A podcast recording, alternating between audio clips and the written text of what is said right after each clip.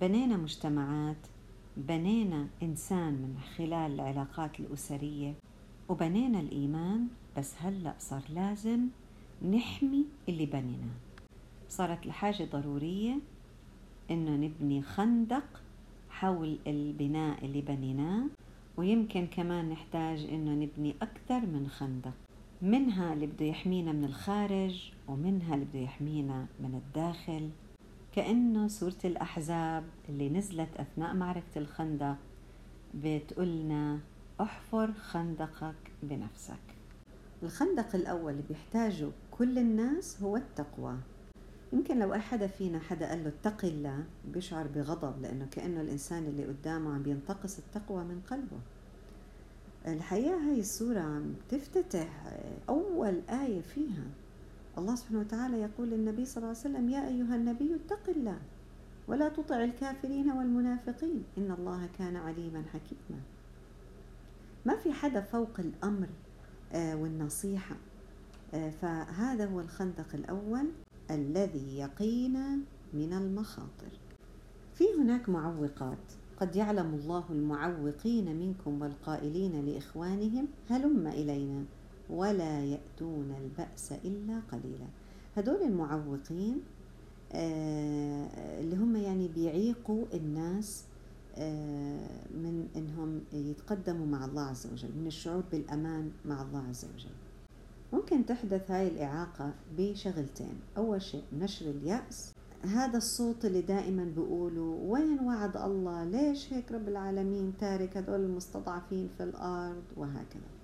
وفي عنا النوع الثاني من الإعاقة اللي هو نشر أمل خيالي بسقف توقعات مرتفع كتير، يعني اللي هم دائما يعني عايشين في الورد وعايشين في الأمل الكبير، وهذا الأمل كله مبني على سراب.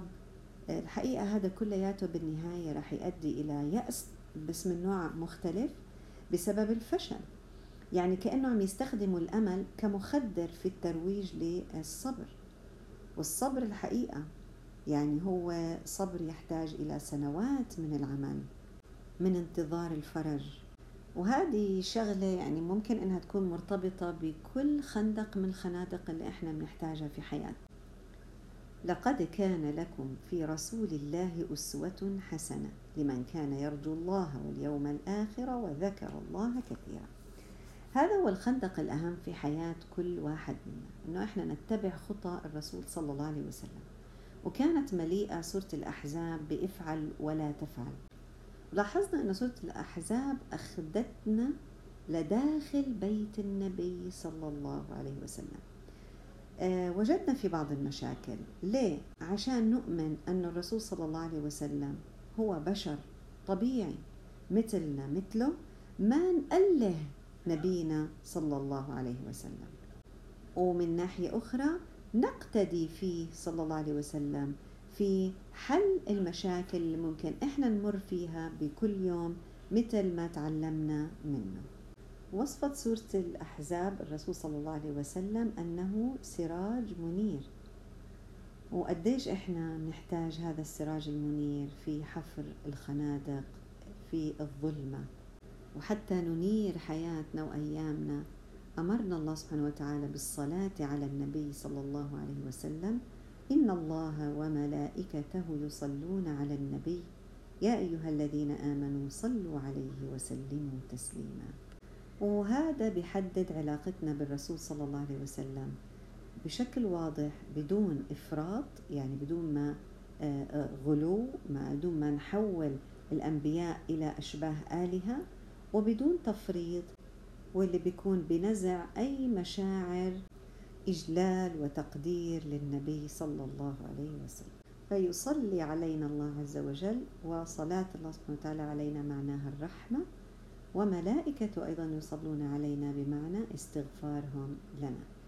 وهذا اللي بيخلينا نخرج من الظلمات إلى النور. عشان هيك الله سبحانه وتعالى وصف الرسول صلى الله عليه وسلم أنه سراج منير.